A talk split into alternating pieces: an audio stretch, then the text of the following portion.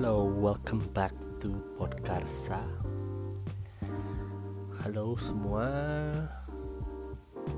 Pada episode yang ke-10 ini, Podkarsa saya akan membahas tentang di luar uh, pembahasan biasanya yang kemarin kan Podkarsa tuh membahas um, adaptasi transisi di bulan Juni tapi episode ini saya akan lebih banyak dan kayak memulai untuk membahas kelana. Jadi sempatkah kita apa uh, membahas the normal kan beberapa episode di Podkarsa. Nah kali ini saya akan uh, mencoba sharing tentang kelana kayak pengalaman selama beberapa tahun terakhir let's say 10 tahun terakhir atau mungkin lima tahun terakhir. Maksudnya ya sharing aja sih. Uh, ya kelana lah berkelana gitu. Pergi jauh. Ya nggak jauh-jauh banget juga tapi um, at least kayak pergi keluar dari rumah gitu keluar dari Bandung. Ditungnya pergi lah. Um, uh, kebetulan juga minggu kemarin saya ikut workshop um, uh, via zoom. Kemarin tuh ada workshop dari Leica Store Indonesia. Kebetulan ngundang fotografer street photographer. Ntar saya akan buka dulu hmm, Instagram dia. Soalnya uh, kebetulan pas buka um, halaman Instagram Leica Store Indonesia tuh ada semacam workshop workshop uh, Vinet Fohora uh, kebetulan dia uh, fotografer street photographer based in New Delhi Indonesia uh, uh, India. Kebetulan saya udah follow dia tuh dari tahun 2015 kali ya. Kalau bisa cek Instagramnya Vinet uh, Vohra uh, V I N E E T underscore Vohra uh, V O H R A Vinet Vohra. Nah kebetulan juga um, saya rekam beberapa klip dari workshop uh, yang diadakan Leica Store Indonesia itu. Uh, nama workshopnya itu um, Street Photography in Three Cities. Uh, kalau nggak salah sih dia foto waktu dia kan base in in, in India. Dalam arti tiga cities tuh ada uh, Varanasi, New Delhi, ya hometown dia, terus terakhir tuh Pushkar. Uh, bisa cek Instagramnya yang tadi ya Vinet underscore Vohra. Nah kebetulan juga pada tahun 2000 bentar, 2012 saya berkesempatan untuk uh, berkelana ke India. Waktu itu solo travel. Hmm, uh, ya serunya solo travel semuanya dilakukan sendiri. Uh, all by myself.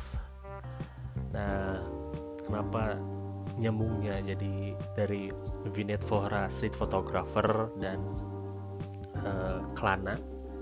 Kenapa membahas Kelana? Ya jadi saya kebetulan banget ingin menutup season pertama Podkarsa udah udah episode ke-10 kan? Nah jadi saya berpikiran berpikiran dan memutuskan untuk um, uh, season 1 uh, isinya 10 episode. Nah ya kebetulan jadi episode itu jadi jadi episode penutup uh, dari podcast season pertama. Nah ntar uh, saya akan mencoba memulai uh, podcast season 2 itu dengan uh, mungkin uh, ada perubahan cara merekam mungkin. Ya apa tahu tahu saya ganti metode merekam uh, yang tapi yang pasti tetap podcast tetap low fidelity uh, podcast. Um, itu rencana saya. Uh, balik lagi ke pembahasan kelana. Uh, sebenarnya ide ini tuh tercetus ketika uh, mulai membahas tentang uh, uh, lomografi saya cerita lomografi. Kalau misalnya pendengar udah mengikuti uh, podkarsa dari episode let's say episode pertama atau uh, dari episode pertama sampai 9 saya beberapa kali uh, membahas tentang lomografi dan fotografi. Tapi lebih banyak ada episode beberapa episode tentang lomografi. Saya bahas dalam bahasa Inggris. Uh, kebetulan ya sharingnya bahasa Inggris untuk ya untuk nge-reach uh, orang-orang yang ya nge-reach banyak orang yang uh, mungkin uh, berkecimpung juga di dunia lomografi atau fotografi atau analog fotografi. Um, kenapa Kelana jadi semacam ini uh, seri pertama sekaligus menutupi uh, Porkarsa untuk um, ya season pertama lah gitu. Um, makanya uh, dalam episode kali ini uh, ntar juga saya akan uh, nge apa ya mem, memperdengarkan kepada pendengar um, beberapa cuplikan um, pas selama workshop uh, Leica Store Indonesia kemarin ya featuring street photographer Vinet Vohra. Nah kebetulan India ya tadi juga saya sempat uh, menyinggung saya pernah ke India tahun 2012 uh, solo traveling waktu itu um, rencananya tuh tahun 2012 tuh kenapa Februari? Ya jujur aja. 2000 Februari 2012 tuh uh, tiket tiket pesawat kalau nggak salah ya tiket pesawat uh, maskapai itu lagi diskon dan kebetulan saya waktu itu lagi libur uh, perkuliahan S2 uh, master nah, nah waktu waktu itu lihat pengumuman uh, penurunan harga tiket tuh bulan Januari apa Desember ya? Dan Desember 2011 uh, terus 2012 saya nekat untuk mempersiapkan itinerary tiket uh, segala-galanya lah sendiri. Jadi bolak-balik apply visa ke kedutaan India terus uh, beli tiketnya via online uh, apalagi ya? Uh, oh iya uh, ngebooking hotel di kota-kota yang dikunjungi selama di India. Uh, kebetulan saya ke kota New Delhi uh, Agra uh, Jaipur serta Udaipur untuk cerita ya sharing ini saya kan ya ya karena Kelana dan uh, India um, mungkin saya akan bahas uh, di sesi berikutnya stay tune di Prakarsa.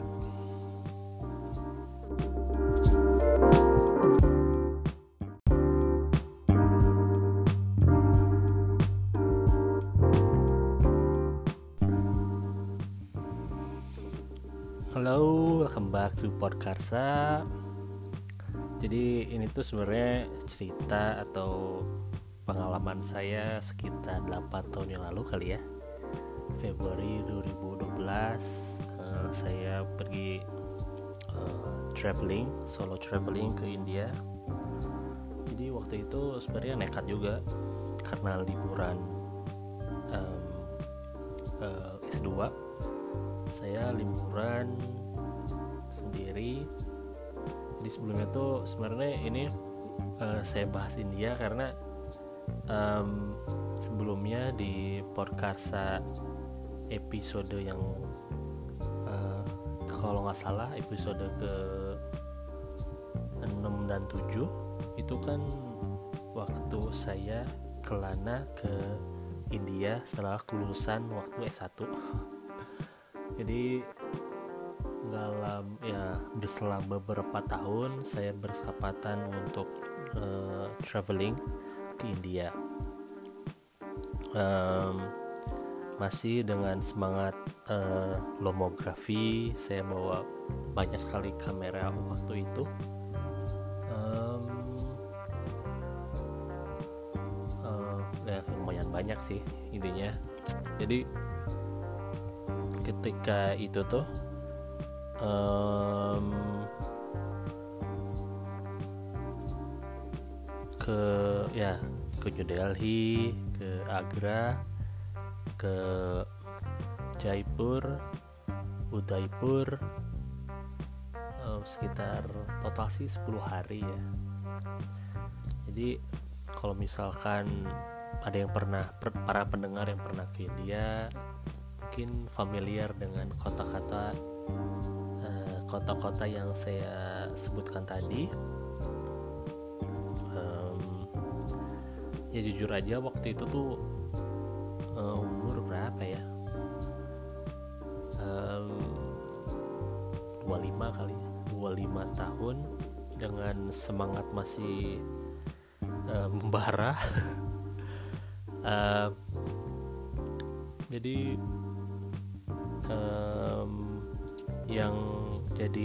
yang menariknya gitu. Um, sebenarnya kalau kita bicara tentang kelana gitu saya sebenarnya pengen bikin episode khusus untuk uh, khusus buat perjalanan saya ke India membawa membawa tas yang berisi dengan uh, kamera-kamera analog dan lemografi. Tapi sekarang tuh kayaknya lebih pengen membahas uh, kayak ya pengalaman aja sih kayak sharing.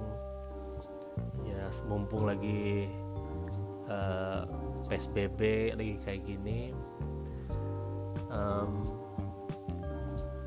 ya 8 tahun yang lalu, yang lalu uh, waktu ke India tuh bener-bener modal nekat ya sekalian hunting foto juga bawa kamera setas gitu setas back ya backpack setas.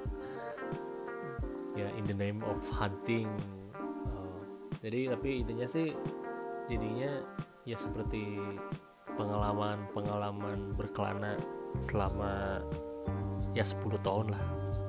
10 tahun ya uh, sebenarnya kickstart saya suka berkelana tuh dari pas tahun ya yang saya sebut yang saya udah share juga waktu di podcast saya episode ke yang bahas tentang Bali. Itu tentang pengalaman waktu ya ke kali kedua ke Bali sih. Tapi yang bikin spesial kan yang huntingnya itu foto kecak foto uh, ya foto kecak foto apa kait festival di Sanur. Tapi kalau misalnya kita bahas per tahun uh, ke mana aja berkelana gitu kan pasti setiap orang juga punya travel story tersendiri dengan pengalaman seru pengalaman apa ya seru ya ada serunya ada excitement ada kadang-kadang kan nggak sesuai ekspektasi gitu. Nah makanya uh, Podkarsa episode yang kelana ini mungkin lebih kayak highlight sebelum ntar jadi semacam series semacam seri. Jadi ntar ada podkarsa podkarsa seri uh, seri Klana ke India. Terus kalau misalnya diruntut dari tahun ya 10 tahun yang lalu selain India jadi sebelum India tuh pas S2 juga saya sempat ke Bromo bersama teman-teman Lomografi Bandung.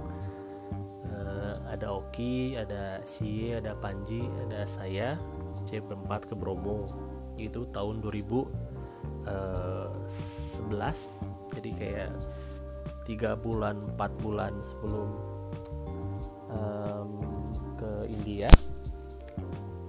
itu tahun 2011 nah tahun tahun 2012 ke mana ke India itu selama 10 hari seminggu nah karena dulu tuh S2 tuh kan ada semacam harus field work untuk um, mengambil data uh, untuk penyusunan uh, tesis. Nah, kebetulan saya uh, mengambil program studi Integrated Microfinance Management, yang intinya microfinance. Nah, tahun itu tuh mikirnya uh, kita eh saya gitu berinisiatif untuk ya let's go somewhere yang sekalian bisa uh, ngambil data, sekalian jalan-jalan, sekalian foto-foto. Eh, modusnya gitu sih, alasannya ya foto-foto. Tapi yang menarik itu saya waktu itu pas S2 tuh kan di Unpad uh, di program studi Integrated Microfinance Management uh, microfinance. Jadi ngebahas uh, sebenarnya uh, developing economy development. Yes ya intinya sih micro microfinance sih. Nah saat pada tahun yang sama 2012 uh, Februari 2012 tuh kan ke India. Nah uh, sekitar 8 bulan kemudian tuh saya ke Bali untuk mengambil ya ngambil data sekalian field work di di Bali. Saya ngambil objek penelitian tuh di lembaga pekreditan desa. Ya micro finance institution instansi mikro lembaga keuangan mikro yang ada di Bali. Uh, waktu itu namanya tuh LPD lembaga pekreditan desa. Di Ubud saya ke Ubud sengaja sekalian jalan-jalan. Jadi ada LPD itu tuh si LPD si lembaga pekreditan desa. Uh, di lokasinya tuh di Jalan Jatayu di Ubud. Kalau misalnya main-main ke Ubud ntar ada LPD yang pinggir jalan yang lumayan ya semacam kantor lah. Untuk ukuran LPD sih bagus banget. Uh, jadi kalau misalnya para pendengar uh, belum tahu LPD itu ya bisa googling mungkin ya. Googling dulu deh LPD apa lembaga pekreditan desa. Um, ya selama tinggal di uh, Ubud Bali itu saya kebetulan kayak di homestay gitu di homestay Pakutut Pakutut Kari ada di jalan aduh uh, jalan Padang Tegal kalau nggak salah. Di jalan Padang Padang Tegal. Um, ya tinggal di homestay uh, ya selama sebulan sambil ngambil data sambil nyebarin kuesioner juga.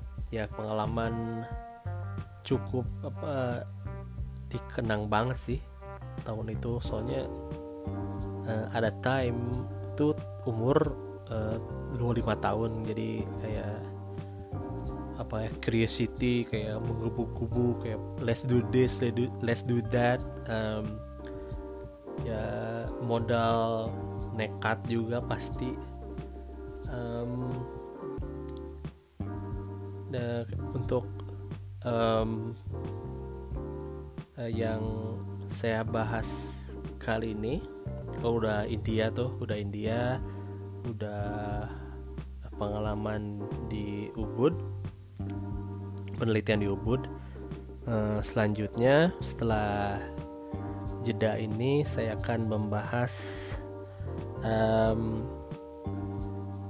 kelana waktu tahun 2000 let's say 2000 2013 14 ya. Kayak 14 deh. Nah stay tune. Podkarsa akan segera kembali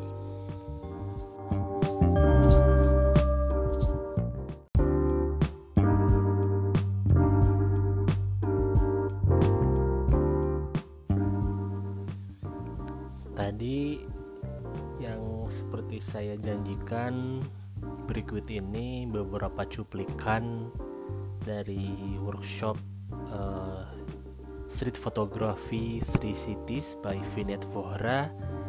Uh, berikut beberapa cuplikan semoga bisa membantu uh, para pendengar yang menyukai uh, fotografi genre street photography uh, ya udah deh dengerin aja dengerin dengerin uh, beberapa cuplikan semoga mendapatkan insight ya lumayan lah dari yang lumayan dari pembicaraan uh, dari workshop uh, Vinet Vohra tentang street photography oke okay?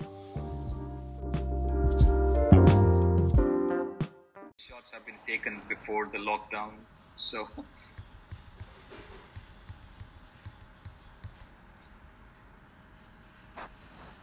So I always like compelling compositions where there is a rhythm, there's a flow, and uh, the viewer becomes a part of the composition. Then I also like to take pictures of dogs a lot. This image was not taken on monochrome, but this is one of uh, the images which I uh, converted into black and white uh, because uh, uh, this this image speaks more to me in black and white than color. Uh, but I think I don't know if I'll keep this in black and white for long. I, my vision is predominantly color. This is Jam Masjid. There is they're sitting on the roof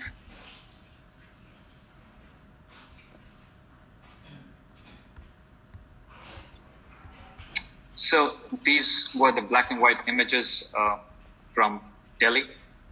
Now, if you have any questions from the black and white, please go ahead. Then I'll move on to the color one, which is that's why I said my Delhi. People in India are very, very friendly. If you are taking a picture of somebody, there will be 10 other people who would try to come into your frame. So there is no problem. Uh, you'll be you'll have a, celebration in India shooting. In, to shoot in India is actually a celebration, so there is no problem coming to India and shooting. Uh, people are uh, warm. Uh, normally, Asians are okay anywhere in the world. You take pictures of Asians, that's fine, but uh, you have to be a little more careful when you uh, go to, you know, I would say, if you're going to Europe or New York, then you really have to be careful. Mm. Any other questions? Um, not on Delhi, but more more. All right. So more, if the questions, so let's let's keep it for the last uh, session. Okay. Okay. Right? But on Delhi, there's one question. How how long did you have to wait for that dog dog shot for the um, tail to be in line? So uh, in line, so I I spent about uh, seven to eight minutes. Uh, dogs you know when when you see a dog or when you when you're approaching street dog then you have to be equally careful also that he doesn't bite you. Normally uh, you know they say that if you haven't been bitten by a, a, street dog then you're not a street photographer till that time. But i uh, i've been bitten by a dog but i, I got vaccinated. Uh, it's uh, i i spent about 10 minutes and uh, that dog was over friendly he was coming as close as possible to the camera because I think uh, he really wanted to get a picture click. But then when he got bored of me then, and he turned back, then that is how the picture happened. Okay. Okay, we'll address the questions, the others uh, later then, uh, during the Q&A. The frame and shoot both the sides of Jama Masjid. Uh, there, there is a dip which is about 30 feet on the left side. So I'm, my one leg is on the left and one leg on the right, and I'm creating that mystery. Now, this shot, it was a mystery for me because that kid, it felt like it was a toy, and everybody is just uh, in their own world, and this kid is just lying or maybe waiting that somebody uh, is trying to pick him up. So it is. It also said a lot about the whole world to me. Uh, it made me feel that when a kid is, kid is born, he's all alone uh, even with his family, he has to grow up in a world where nobody is going to pay attention to him, and he has to crave a platform for himself. And that is what he's coming into. Uh, but do you think he's a kid who was just lying there? No, it wasn't like that. Uh, there was the mother who was sitting on the left side with another kid, and that kid just ran out of that frame for the ball which he was playing with, and the mother ran after him. And I just created that moment where it felt that it was that kid was alone. So for me, street photography or photography for that matter is it just a lie which lies behind the truth. So the truth was there, and but I created a lie and I made it very subjective, for open for very subjective interpretation for the viewer to read it. The best part is that in every five miles, the dialect of people changes, and at every 10, 15 kilometers or miles, the way they dress up changes. So this is, uh, I saw these old tribal, uh, you know, young females, but old tribal tradition. Uh, they were just uh, wearing these uh, clothes, which were just, I, it made me that they were meant to be taken, the picture, and also that uh, unique face at the back uh, with the eye made this picture for me.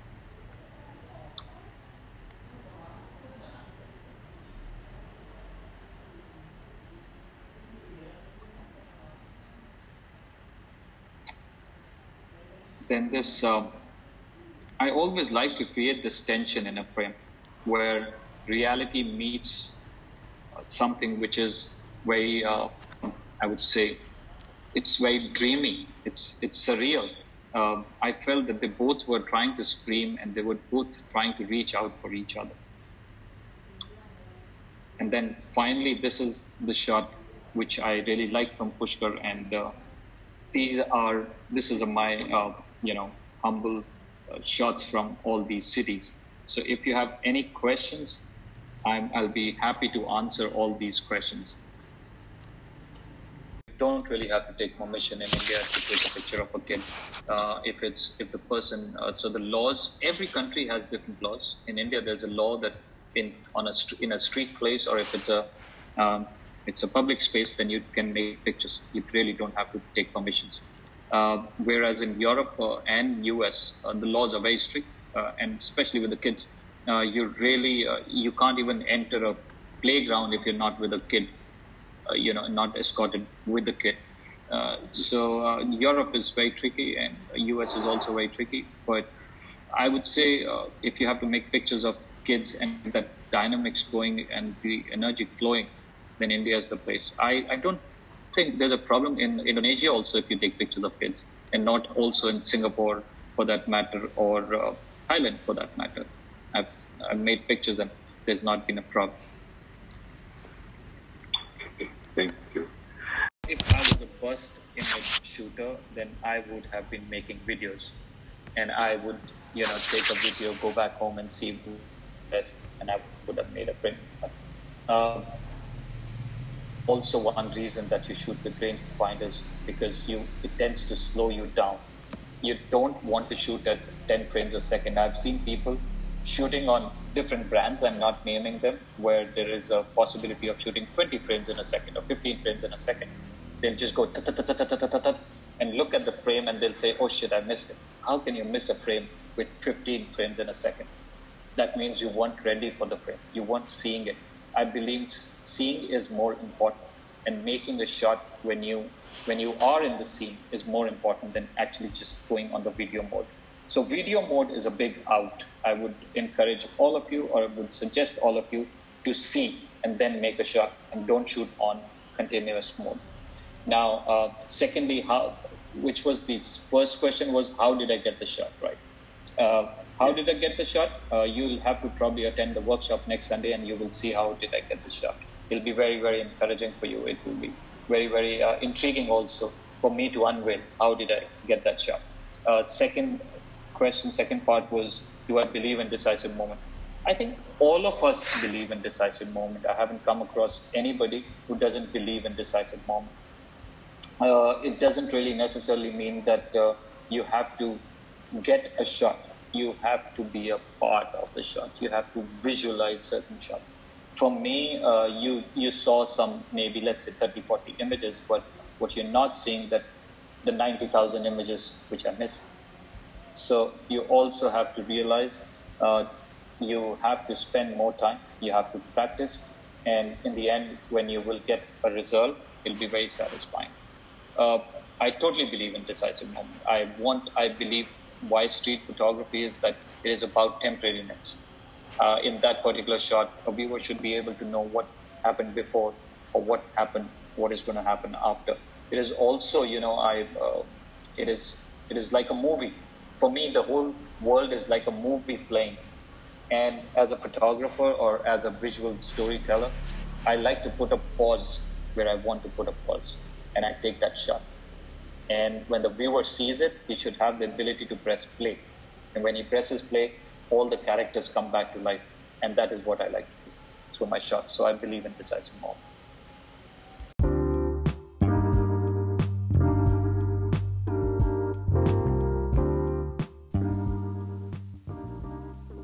Gimana udah denger tadi um, beberapa cuplikan dari workshop uh, Vinet Vohra yang diadakan oleh Laika Store Indonesia.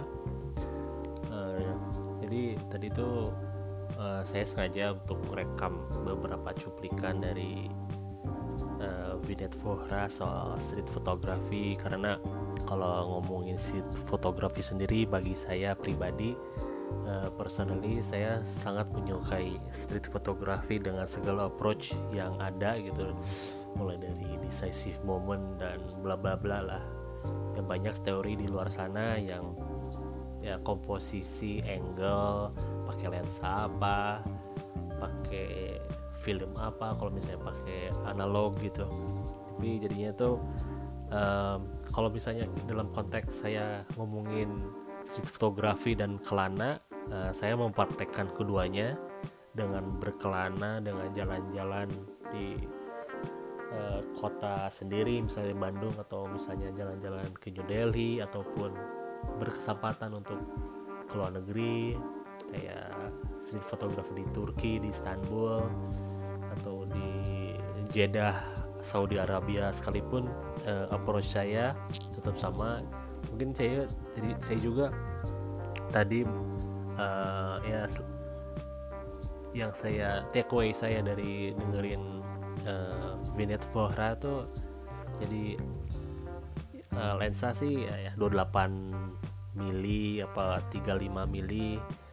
Uh, kebetulan juga berapa setelah 4 tahun ke belakang saya menggunakan kamera Ricoh GR Ricoh GR um, itu juga uh, lensa kamera kamera dengan lensa 28 mm uh, ya kalau ngomongin teknis sih itu tuh kalau bisa para, para, para pendengar tahu uh, kamera Ricoh uh, GR itu ya buatan Ricoh. Enak banget buat dipakai untuk berkelana untuk street photography gitu. Jadi uh, all in one package one in one kamera kita bisa kalau yang suka nah, genre street photography kayak saya kebetulan ya pakai Ricoh GR walaupun sekarang Ricoh GR-nya udah mulai uh, agak-agak mulai uh, rusak atau nggak berfungsi dengan baik ya tetap ya tapi uh, selama 4 tahun ke belakang 2016 sampai tahun 2020 saya udah bawa ya kamera ini, kamera ini berkelana.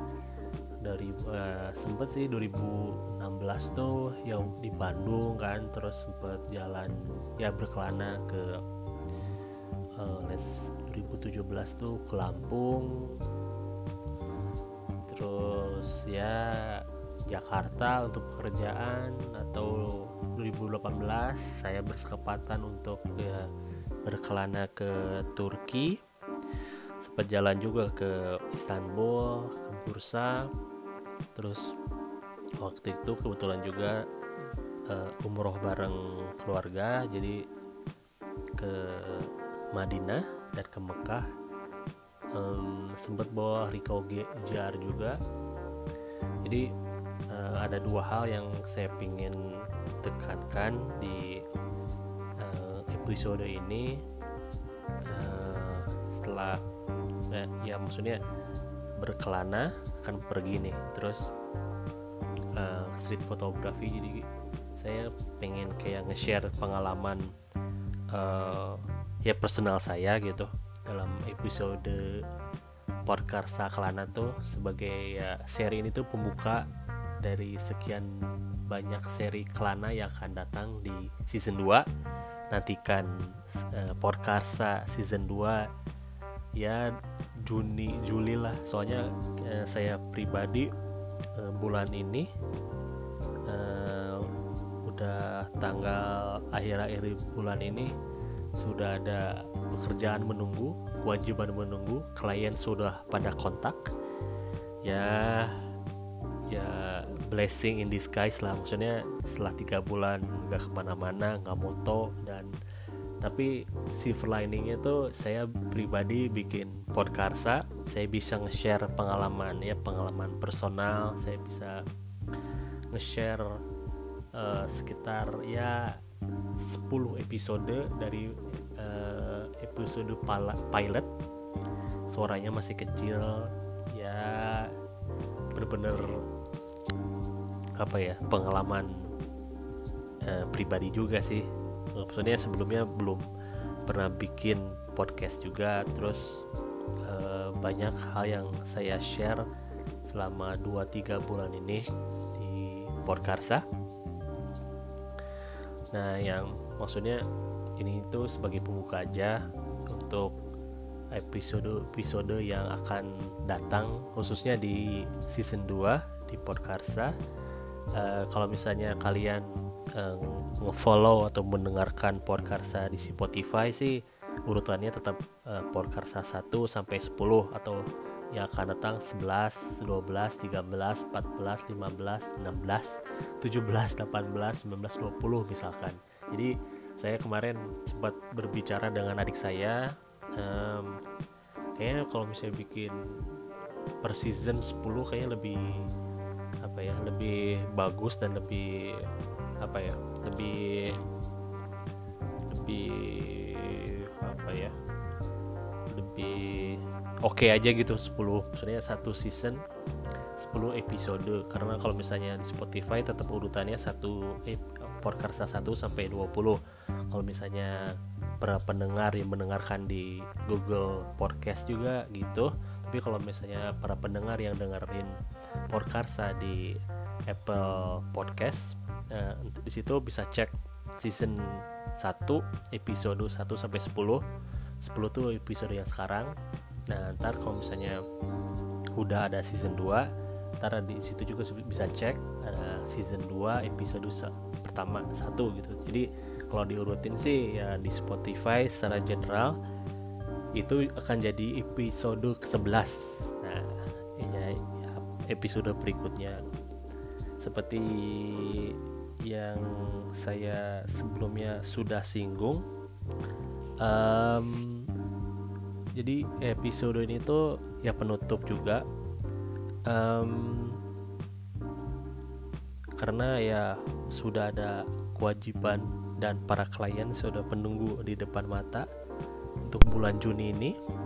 Bulan Juni yang katanya sih apa ya uh, adaptasi transisi. Makanya pas saya bikin episode podcast 9 kayak eh, kebetulan banget nih ada kata-katanya adaptasi transisi.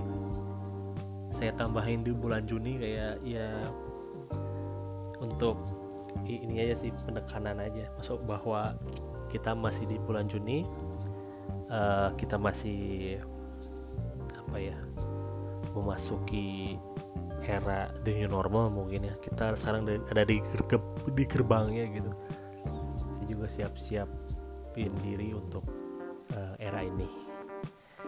Um, sebenarnya ntar next tuh saya akan uh, memperdengarkan lagi uh, Viet, Vinet Fohra untuk bagaimana prakteknya street photography di era pandemi atau di era new normal ini kita dengerin um, ya kayaknya dua menit tiga menit ya lumayan sih kayak kalau misalnya kan ada para pendengar yang masih pengen uh, foto atau emang harus foto di tengah adaptasi transisi ini masa-masa transisi ini ya lumayan sih buat insight. Ya personally sih sangat membantu gitu dengan menjaga jarak iya. Tapi kalau misalnya kalian dengerin uh, Vinet Fora berikut ini ya mungkin bisa menambah lah bisa menambah uh, insight kalian para pendengar podcast berikut cuplikannya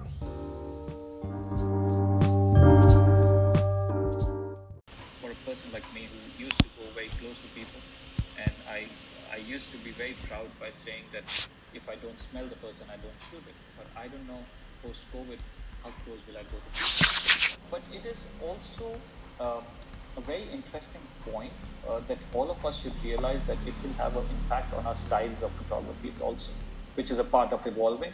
And when somebody is going to see uh, our pictures, we probably say uh, at BC, like before Christ, it's going to be before COVID, also to some shots.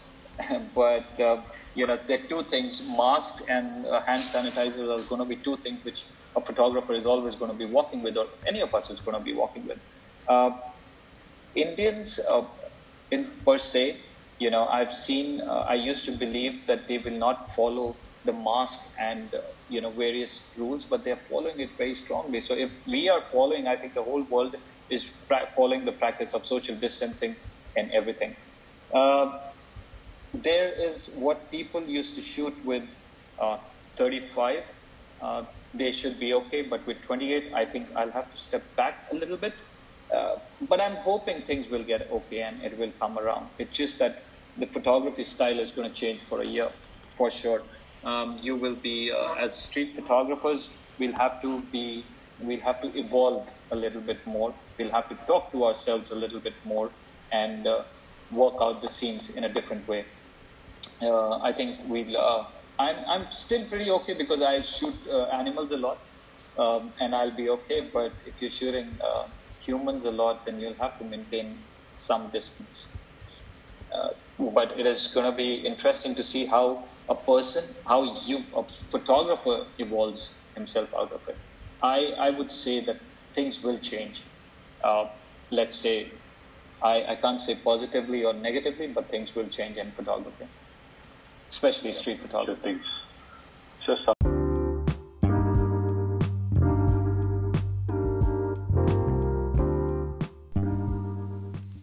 Tadi uh, kata penutup dari Net Fohra soal street photography di era di normal ini ya gitu deh sebenarnya uh, udah bulan ini bulan Juni katanya kan uh, kita memasuki era the normal setelah baca berita setelah uh, sempat keluar juga tanggal Juni uh, 7 Juni kemarin. Setelah ya saya sempat bahas juga di podcast saya 9 saya bertemu teman-teman dari monokrom. Um,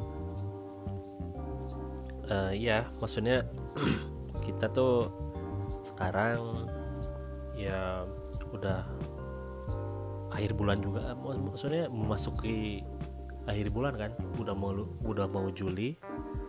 Um, um, jadi ya di street fotografi pun ada pasti ada social distancing gitu.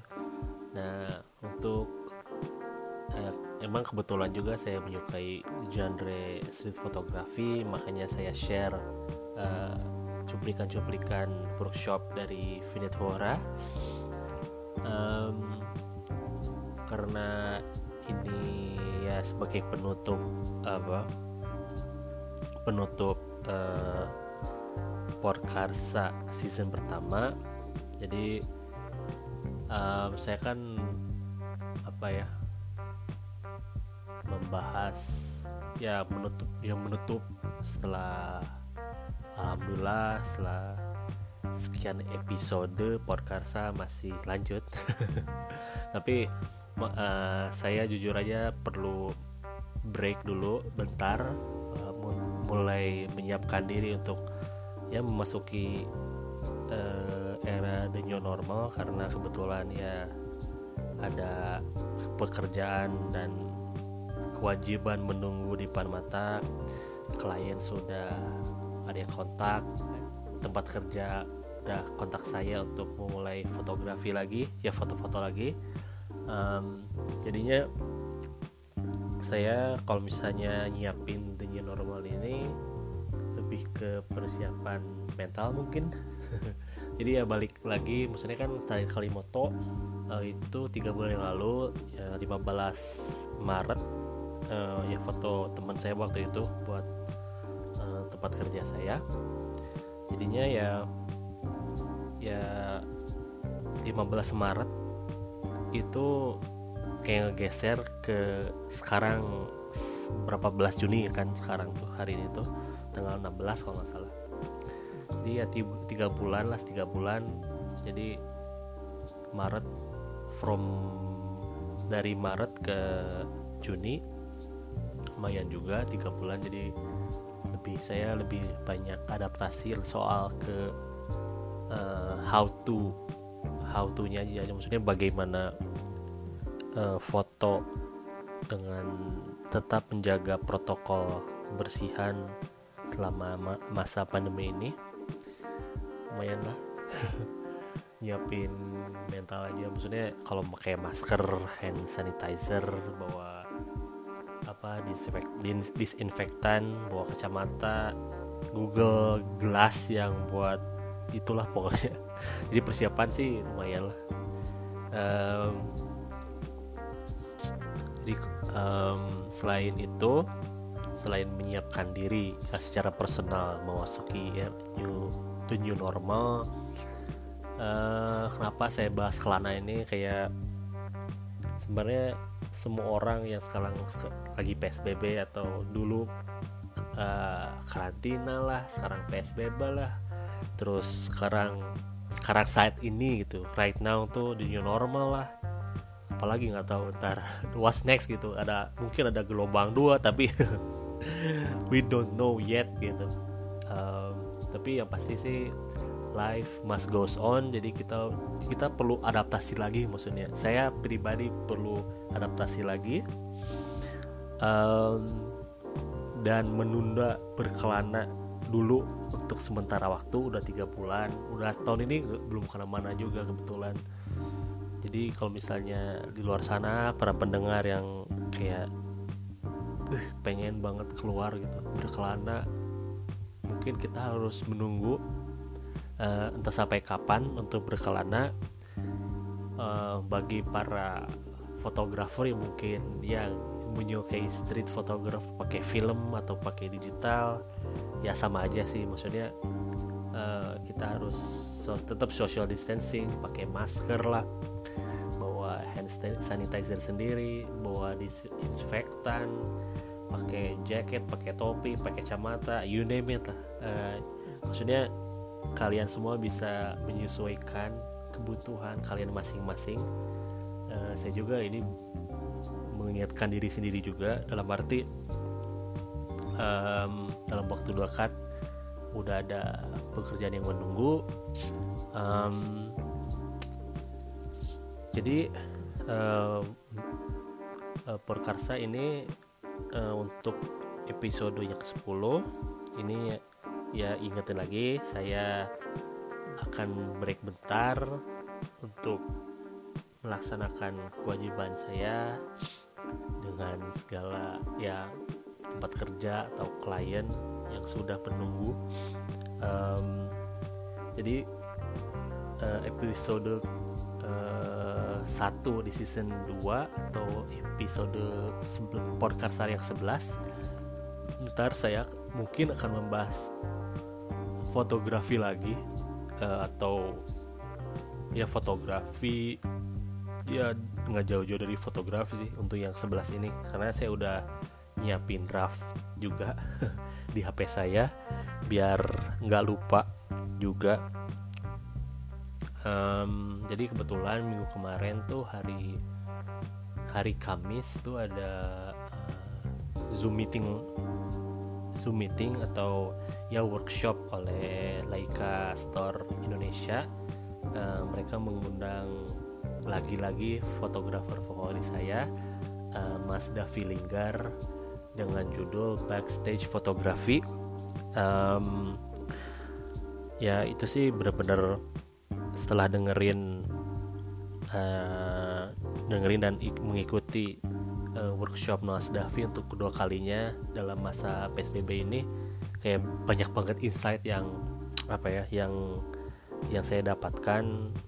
Jadi benar-benar apa ya inspired ya me personally as a photographer yang kayak dulu dari dulu tuh how to shoot mungkin how to shoot uh, seperti Mas Davi.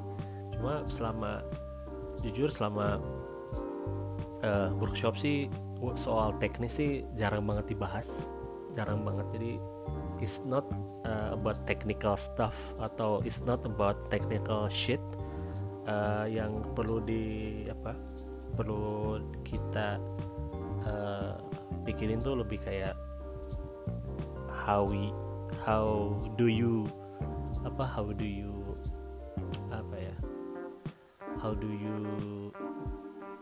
why do you shoot this? Maksudnya maksudnya kenapa kamu foto ini gitu. Maksudnya eh, dengan kita harus punya kayak style gitu. Style apa cara pengambilan atau angle yang kita banget emu ya ya itu kan menyesuaikan dengan karakter kita mungkin. Atau kalau misalnya para pendengar di sana yang udah punya banyak klien dengan segala uh, demandnya gitu. Uh, tapi ya balik lagi ya kita harus bisa memenuhi lah setengahnya gitu. Di di workshop udah Mas Davi juga ya kemarin banyak ngebahas klien side juga maksudnya dia sebagai fotografer dengan punya klien ini ini bagaimana ngadepinnya. Jadi ntar mungkin di episode yang berikutnya saya akan ya cuplik lagi beberapa kata-kata selama um, selama workshop kemarin yang backstage fotografi. Walaupun backstage fotografi mungkin uh, para pendengar yang menyukai fotografi bisa dapat insight atau takeaway yang yang agak lumayan dari beberapa cuplikan yang rencananya saya akan masukin per, ke, ke Podkarsa yang 11 nah um, yang episode ini kan udah episode uh, ke-10 ya Kelana Podkarsa Kelana. Jadi um, ya tadi ngebahas tentang uh, Kelana, beberapa pengalaman saya yang yang saya apa ya, yang saya rasakan walaupun masih sedikit yang saya bahas bu, bu, belum belum apa ya, belum saya bahas benar-benar yang detail. Tadi mungkin kayak highlight doang itu. Tapi mungkin di episode podcast yang akan datang di season kedua akan lebih banyak kebahas personal journey atau personal story selama uh, berkelana uh, ya beberapa tahun beberapa ber, beberapa tahun ke belakang gitu. Um, hmm, selain itu ada tadi ngebahas juga street fotografi uh, saya memperdengarkan cuplikan-cuplikan uh, dari workshop yang saya ikuti bersama street photographer master from New Delhi Vinet Vohra. Kalian bisa cek instagramnya. Ntar saya akan uh, saya akan apa nge-mention juga di episode ini di description uh, instagramnya dan Vinet Vohra. Nama instagramnya apa? Uh, terus sekarang lagi masa uh, adaptasi atau transisi masih di bulan Juni. Jadi kelana street fotografi masih di bulan Juni di masa transisi ini. Um, uh, jadi untuk menutupi episode ke-10 um, Porkarsa uh, Kelana ini um, saya akan menutupinya dengan yuk sama-sama apa hmm, ya jalanin tatanan hidup baru mungkin ya. Maksudnya dengan segala apa protokol dengan segala apa ya kewas-wasan gitu dekat dengan kehati-hatian tetap dengan kehati-hatian tetap harus aware dengan lingkungan sekitar. Um, bagi yang kerja stay safe. Saya juga mendoakan diri sendiri. Karena akan mulai uh, foto-foto uh, juga dalam waktu dekat. Um, di akhir kata ini tetap saya akan ngomong stay safe stay sane. I see you on the next uh, season season keduanya Podkarsa. Bisa didengerin di Spotify uh, di Anchor di Google Podcast dan di Apple Podcast. Kalau misalnya kalian dengerinnya di iTunes bisa. Jadi ada iTunes desktop. Jadi masuk ke podcast. Bisa search Podkarsa. Di mana pun kalian dengerin uh, semoga bisa membantu ngasih uh, semacam insight yang dalam skala mikro mungkin ya uh, tentang pengalaman saya selama tiga bulan ke belakang dulu mulai dari bikin podcast yang masih saya masih terus belajar bikin podcast masih apa ya dengan ya saya bikin podcast karena di luar kemampuan saya saya ingin coba hal baru dan saya mencobanya hal baru tersebut. Saya juga sering dengerin radio kebetulan tadi pagi juga saking kangennya uh, dengerin radio saya manasin mobil masuk ke mobil. Ini uh, ini ya maksudnya oversharing sih. Tapi at least uh, saya manasin mobil pagi-pagi sebelum sarapan. Saya uh, dengerin Delta FM ada Asri and Nino in the morning. Kebetulan waktu sebelum masa-masa pandemi ini ya dari Januari akhir Desember Januari Februari Maret saya dengerin terus radio ini radio Delta. Uh, Asri Nino in the morning sebelum saya berangkat pas lagi jalan di jalan atau uh, ketemu klien atau sebelum ketemu uh, orang buat di foto. Jadi ya dengerin radio jadi dulu dengerin radio terus dengerin podcast akhirnya bikin podcast sendiri namanya Podkarsa podcast uh, prakarsa. Kalau bagi kalian yang udah dengerin Podkarsa dari awal saya ucapkan terima kasih banyak udah udah dengerin Podkarsa ya saya juga nggak tahu kalian di fast forward apa terus dengerin. Kalau yang dengerin ya sampai dari awal sampai selesai makasih banget. Semoga bisa membantu, bisa menemani kalian di jalan, di rumah, whatever lah. Saya sendiri ini bikinnya Podkarsa satu episode uh, pertama, uh, Podkarsa 1 sampai 10 jujur saya bikin podcast uh, podcast ini di uh, kamar tertutup. Kebetulan ini dulunya asih sih dulunya kamar kakak saya tapi ruangannya tertutup jadi bisa ngomong dengan lantang bisa ngobrol dengan diri sendiri bikin podcast.